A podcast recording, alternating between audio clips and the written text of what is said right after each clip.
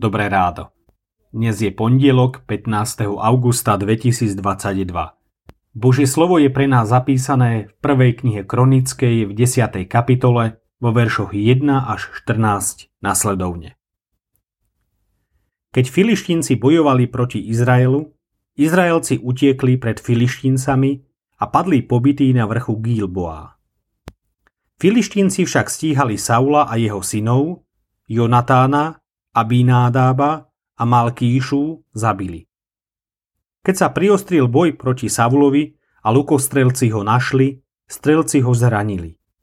Tedy prikázal Saul svojmu zbrojnošovi. Vyťaz svoj meč a prebudni ma ním, aby neprišli títo neozbrojenci a nerobili si zo mňa posmech. Ale zbrojnož nechcel, lebo sa veľmi bál. Na to Saul uchopil meč a naľahol naň. Keď zbrojnož videl, že Saul je mŕtvý, naľahol na meč i on a zomrel. Tak zomrel Saul, jeho traja synovia i celý jeho dom. Zomreli naraz. Keď všetci Izraelci, ktorí bývali v údolí, videli, že Izraelci sa dali na útek a že Saul i jeho synovia zomreli, opustili svoje mestá a ušli. Na to prišli filištínci a usadili sa v nich. Keď na druhý deň prišli filištínci obrať pobytých, našli Saula a jeho synov padlých na vrchu Gilboa. Zobliekli ho, vzali jeho hlavu i výzbroj a poslali kolovať po krajine filištíncov, aby to zvestovali svojim modlám a ľudu. Jeho výzbroj uložili v dome svojho boha a jeho lepku nastokli v dome Dágonovom. Keď počul celý Jábež Gileát, čo všetko urobili filištínci Saulovi, Pobrali sa všetci bojaschopní mužovia, vzali mŕtve telo Saulovo i mŕtve tela jeho synov a doniesli ich do Jábeša. Ich kosti pochovali pod Cérom v Jábeši a postili sa sedem dní. Tak zomrel Saul pre nevernosť, ktorej sa dopustil voči hospodinovi, pretože nezachovával slovo hospodinovo, aj preto, že sa dopytoval ducha zosnulého a nehľadal radu u hospodina. Preto ho vydal na smrť a kráľovstvo presunul na Dávida, syna Izajovho. Máme sa viac báť ľudí alebo Boha?